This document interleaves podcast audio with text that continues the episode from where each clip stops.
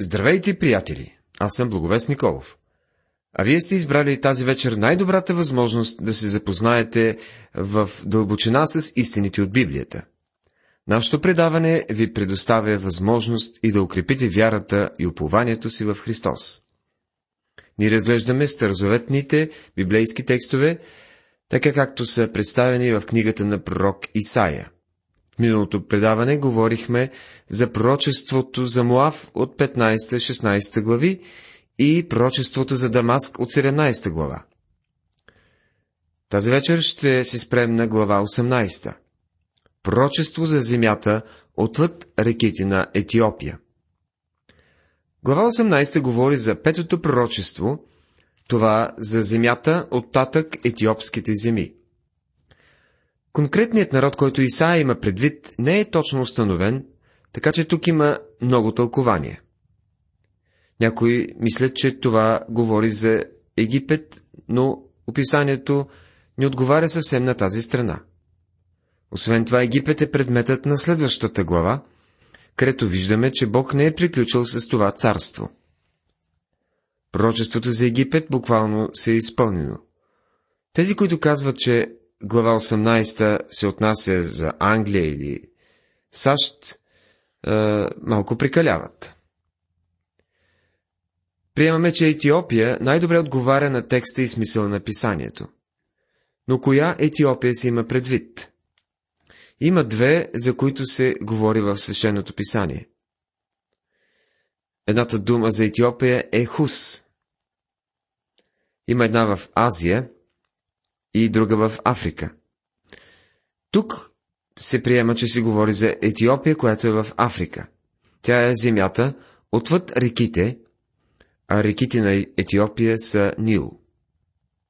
Бог насочва вниманието на света към Етиопия. О, землю, бръмчаща с крила, която си оттатък етиопските реки. Глава 18, стих 1. Бръмчаща с крила в този текст може да се преведе и като шумяща с крила. И това е интересно. Един мисионер, който е прекарал доста години в Етиопия, каза, че тази страна е забележителна със своите големи птици. Тя се нарича земя на крилата. Това ни помага да потвърдим, че земята, за която си говори тук, е Етиопия, която изпращаш посланници през море и с рогозени кораби по водите, като казваш: «Идете, вие бързи пратеници, към народ висок и гладък, към люде страшни от началото си нататък, народ, който отмерва и потъпква, чиято земя обират реките». Глава 18, стих 2. Някои твърдят, че тази морска сила е била Англия, но рогозени кораби не се отнасят за лодките на съвременния човек. Доктор Дженингс в своя задълбочен труд върху Исаия смята, че се говори за параход. Но едва ли и това е вярното. Народ висок и гладък се приема, че е Израил. Това е напълно ясно и повечето хора се съгласяват с това. Всички вие, жители на света, и вие, обитатели на земята, гледайте, когато се издигне знаме на планините, и слушайте, когато засвири тръбата. Глава 18, стих 3. Много ученици на Божието Слово смятат, че знамето, за което се говори тук, е ковчегът, който по-късно бе пренесен в храма. По време на Вавилонския плен той изчезна и според някои традиции си говори, че е занесен в Етиопия. Говори се, че в Етиопия има църква, която твърди, че притежава ковчега. Ние не знаем дали това е истина, макар че по този повод са направени и филми. Но казва се, че знаме ще се издигне от тази земя. В онова време, на мястото, дето е името на Господа на силите, на Сионския хълм, ще се донесе подарък на Господа на силите.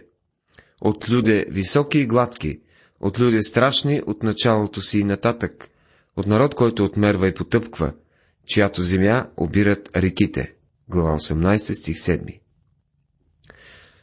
Това се отнася за времето, когато Христовото царство ще се установи на тази земя и етиопците отново ще дойдат в Ерусалим на поклонение. Срещу тях не е отправено осъждение.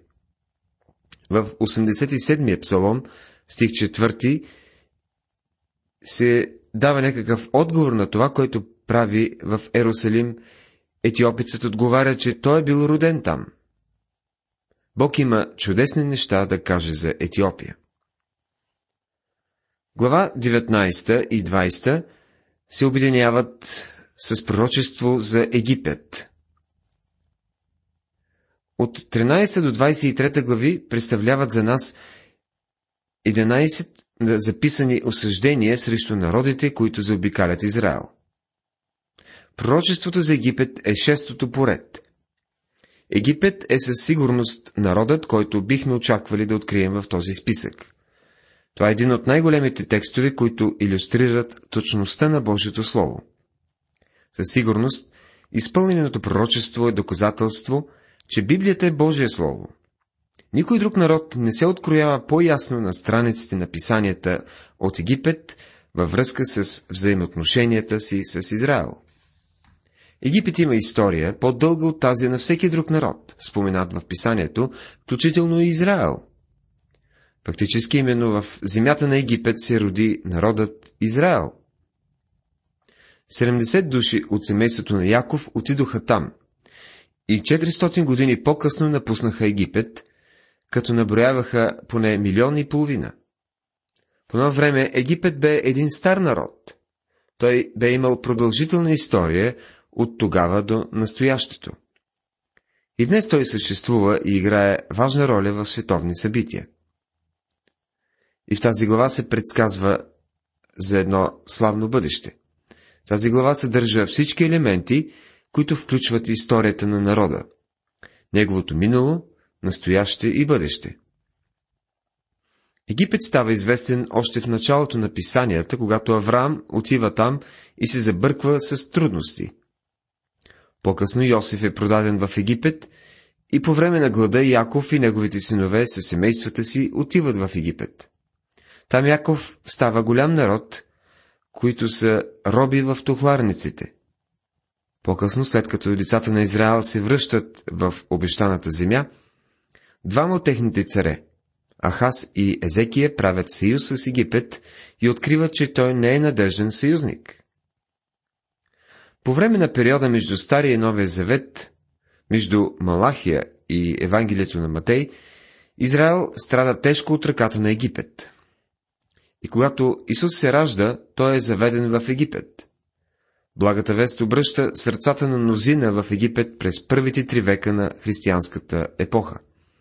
От тази част на Северна Африка произлизат 3 велики светии на църквата – Атанасий, Ориген и Августин. В наши дни Египет заема умерена позиция към Израил. Изпълнено пророчество относно Египет. Наложеното за Египет пророчество. Ето Господ язди на лек облак и ще дойде в Египет. Египетските идоли ще потреперят от присъствието му и сърцето на Египет ще се разтопи всред самия него. Глава 19, стих 1.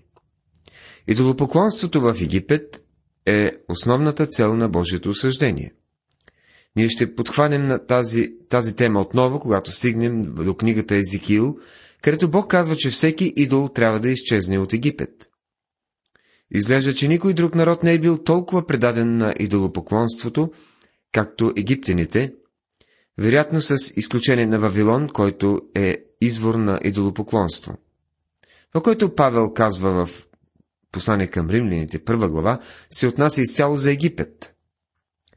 Защото като познаха Бога, не го прославиха като Бог, нито му благодариха, но извратиха се чрез своите мъдрувания и несмисленото им сърце се помрачи. Историята свидетелства за факта, че Египет в началото е бил монотеистичен. Тоест, те са се покланяли на един бог, но постепенно са се обърнали към най-лошия вид идолопоклонство, където всяко същество под небето е обект на поклонение. Волът, жабата, някои насекоми, рибата и всички птици. Когато Мойсей бе готов да освободи децата на Израил от Египет, Бог трябваше да води война, която се нарича битка на боговете, по-скоро, в която битка Бог чрез Мойсей доведе язви върху Египет. Яхова удари върху всички форми на идолопоклонство в Египет, от слънцето на небето и реката Нил до жаби и въшки по земята. И всяка една язва бе насочена срещу един от боговете или идолите на Египет. Сега Бог слиза отново в облак, подобен на колесница, за да разруши идолите на Египет. Интересно е да знаем, че идолопоклонството отдавна вече е изчезнало от земята, въпреки че хората живеят в невежество и суеверие на мюсюлманската религия. И аз ще подигна египтяни против египтяни, всеки ще си бие против брата си, и всеки против ближния си, град против град, царство против царство. Глава 19, стих 2. По времето на Исаия се издигнаха няколко фараона, които вече не можеха да контролират Великото царство и армията вече не им се покоряваше. Хората вече не уважаваха правителството. Това стана причина за установяване на слаби градове-държави, които се самоуправляваха.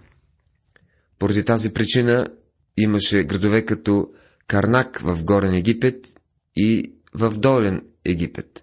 Също така имаше и разпадане на градове в Мемфис, познат в писанията като Нов. Но духът на Египет ще изчезне вътре в него и ще осуетя намеренията му, и ще се допитат до идолите и чародеите, до запитвачите на зли духове и врачовете. Книгата на пророк Исаия, 19 глава, 3 стих. Гордият народ на Египет имаше цивилизация, по-напреднала от всеки друг народ. Днес няма народ под слънцето, който да не дължи страшно много на египетската цивилизация. Настъпи време, когато Египет се обърна към идоли и накрая в отчаянието си прибягна до спиритизъм. По времето на Мойсей откриваме, че магьосниците, които бяха извикани в действителност, повториха някои от чудесата, които Мойсей извърши. Настъпи обаче време, когато те не можеха да повторят това, което Мойсей правеше. Затова чудесата, които магьосниците повториха в началото, разкриват факта, че те не бяха лъжци. Те наистина притежаваха сатанинска власт. Но се казва, че духът на Египет ще изчезне. И ще затворя египтяните в ръката на жесток господар. И свиреп цар ще ги владее, казва Господ и Йова на силите. Глава 19, стих 4. Този жесток господар не може с положителност да бъде идентифициран от историята, тъй като Египет е бил нападан и покоряван от много нападатели, които в крайна сметка доведаха народа до бедност. И водите ще изчезнат от морето, Нил ще пресекне и ще пресъхне. Глава 19, стих 5. Морето в този стих се отнася за река Нил, която била главната артерия на страната и голям воден поток. Реката, спомената тук, са каналите, които са били построени, особено в устието на реката. Тази част трябва да бъде поддържана, отворена по това време, защото много пръст се е донасела от река Нил.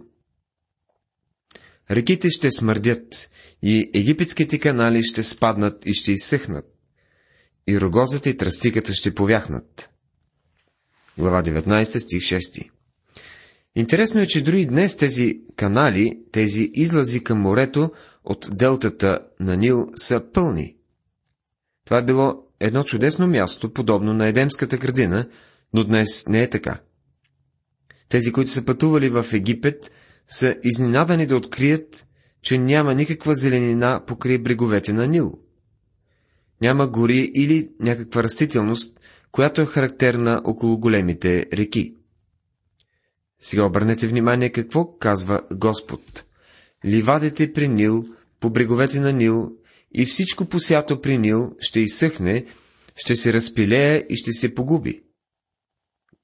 Глава 19, стих 7. Ливадите са растенията, от които са се добивали папируси, които по това време са използвани като хартията.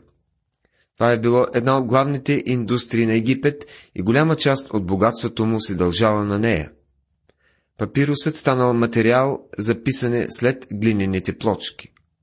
Фенигийците въвели папируса в целия цивилизован свят в онова време и основният източник за този материал се е отглеждал около река Нил. До днес няма да го намерите там. Той вече не расте около бреговете, където по-рано е растял. Папируси ще намерите само в музея, около езерото, което се намира там, и също така ще го видите да расте в някои домове на богати хора, особено в британската колония в Кайро. Днес това е лукс. Папирусът вече не е обикновено растение, което е растяло в изобилие по бреговете на Нил. Бог каза, че то ще изчезне.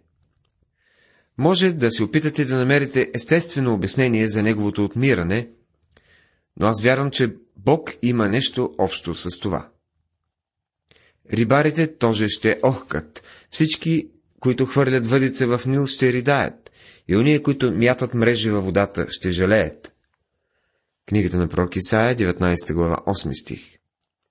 Рибарството е била друга развита индустрия в Египет, тъй като река Нил е изобилствала с риба. Когато децата на Израил излязоха от Египет, на тях им липсваше рибата, която ядяха там. Разбира се, в пустинята нямаше риба. Бог им даде месо да едат, като им изпрати пътпадъци, но те не харесаха много пътпадъците. Предпочитаха рибата в Египет. Рибата изчезна и днес в Нил трудно може да се улови риба. Това пророчество също е изпълнено буквално. Почти не можете да видите днес рибари по Нил, докато по нашите реки можете да видите понякога стотици. Бог каза, че рибарите ще ридаят и ще жалеят, защото нямаше да хващат нищо. Също и ония, които работят тънък лен и които тъкат висон, ще се посрамят. Стих 9. Египет е отглеждал лен и те са тъкали забележително платно от него. То дори е надминавало лена, който се изработва в наше време. Казва се, че известните ирландски фабрики произвеждали 180 000 метра платно за $1, например, то египетските фабрики произвеждали 300 000, почти 2 пъти повече. То много приличало на куприната. Говори се, че рибарят можел да получи мрежа, направена от този фин лен, и от тази мрежа да мине през пръстена на ръката му. Именно този египетски лен бил използван в скинията на Израил. Хората бяха взели платното със себе си, когато излизаха от Египет. Сега Бог казва, че тази индустрия ще изчезне и със сигурност стана така. И всичките негови стълпове ще се струшат, и всичките надничари ще се оскърбят духом. Глава 19, стих 10. Цялата рибна индустрия ще изчезне. Доктор Дженингс пише: египетското богатство на практика се състои от нейната река, която поради големината си тук е наречена море. Всичко това обаче постепенно замира. Първенците на Танис са крайно безумни, съветът на мъдрите фараонови съветници стана животински. Как прочее казвате всеки на фараона: аз съм син на мъдри, син на древни царе? Исаия, глава 19, стих 11. По царска линия фараоните се жениха помежду си, и то действителност брат се женеше за сестра. И накрая поколението, което се раждаше, бе умствено изостанало. Бог каза: първенците на Танис избезумяха, първенците на Мемфис се заблудиха, и ония, които са подпорка на племената му, измамиха Египет. Стих 13. Ние всички знаем мрачната история на Клеопатра, която стана кралица на Египет. Господ смеси всред него дух на извращение, и те заблудиха Египет във всичките му дела, както пиян полита в бълването си. И не ще има дело, което главата или опашката, палмовият клон или тръстиката да може да извърши. Глава 19, стихове 14 и 15. Това е една ярка картина на превръщането на Египет в едно паднало царство. Според тези стихове, индустрията и търговията ще западнат, те ще загинат и беднотие и окаяност ще обхванат народа. Исаия предрича, че ще има провал на фалшивата религия, провал на материалните ресурси и провал на духовната сила. Когато те изчезнеха, пророчеството, че Египет ще стане паднало царство, щеше да се изпълни. Това, което е необходимо да направите, е да отидете в Кайро днес, за да видите потвърждението на това пророчество. Сега ще се спрем на едно неизпълнено пророчество. В стих 16 се казва: в оня ден Египет ще бъде като жени и ще трепери и ще се бои от замахването на ръката на Господа на силите, с която той замаха върху него. Изразът в оня ден поставя тази част в бъдещето. В оня ден Египет ще се страхува като жена. Това ще бъде тяхното състояние, може би в периода на голямата скръб. Юдовата земя ще стане ужас за Египет. Всеки, който си припомня за нея, ще се ужасява поради решението на Господа на силите, което взе против него. Глава 19, стих 17. Може да си мислиш, че този стих се изпълнява в наши дни, когато виждаме сградите в Египет, като музея в Кайро, укрепен и защитен срещу бомбени атаки. В оня ден ще има 5 града в египетската земя, които ще говорят ханаанският език и ще се кълнат в Господа на силите. Единият ще се нарича град Херес. Глава 19, стих 18. Целият този текст ще бъде изпълнен изцяло в Господният ден. Казва се освен това, че ще има в оня ден олтар на Господа всред египетската земя и стълпът на Господа при границата й, и той ще бъде за знамение и свидетелство на Господа на силите в египетската земя, защото ще извикат към Господа поради притеснителите си, и то ще им изпрати спасител и поборник, който ще ги избави. Стихове 19 и 12. Някои приемат, че олтар на Господа в този стих се отнася за пирамида. Пирамидата не е нито олтар обаче, нито стълб, но един чудовищен мавзолей за погребването на кралете и кралиците. Тогава какво ще бъде знамението? Какво ще бъде свидетелството?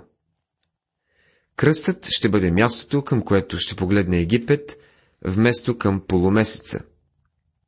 И Господ ще стане познат на Египет, и египтяните ще познаят Господа в оня ден. Да, ще се покланят, принасящи жертва и принос, и ще направят обрек Господу, който ще се изпълни. И Господ ще удари Египет, и като удари ще изцели, защото те ще се обърнат към Господа, и той ще бъде умолен от тях и ще ги изцели. Глава 19, 21 и 22 стихове. Оказва се, че славно бъдеще очаква Египет. Народът ще влезе и ще се радва в царството заедно с Израил. А днес това ни се струва невъзможно. Но Бог може да направи това. В оня ден ще има друм от Египет за Асирия, и асирийците ще дойдат в Египет, и египтяните в Асирия, и египтяните с асирийците ще служат Господу. Стих 23. Този път ще бъде не за войници и армии, а за тези, които отиват в Ерусалим да служат на царя Христос. В оня ден Израил ще бъде с Египет и с Асирия. Трето благословение всред земята. Глава 19, стих 24. И сега обърнете внимание на издигнатото положение на Египет в царството. Защото Господ на силите ще ги благослови, като ще рече: благословен да бъде Египет, мой люде, и Асирия делото на ръцете ми, и Израил наследството ми. Стих 25. Благословението тепърва ще дойде на Египет. Един презрян и долен народ. Основната мисъл е, че ще има бъдеще благословение на Египет в хилядогодишното царство и тази глава предсказва събитие в близкото бъдеще, което ще докаже, че на Исаия може да се вярва като на Божий пророк. Уважаеми приятели, тази вечер изучавахме текстовете от глава 18 и 19. Разгледахме пророчеството за Етиопия и пророчеството за Египет – от мрак към слава. В следващото предаване продължаваме с глава 20. Бог да ви благослови!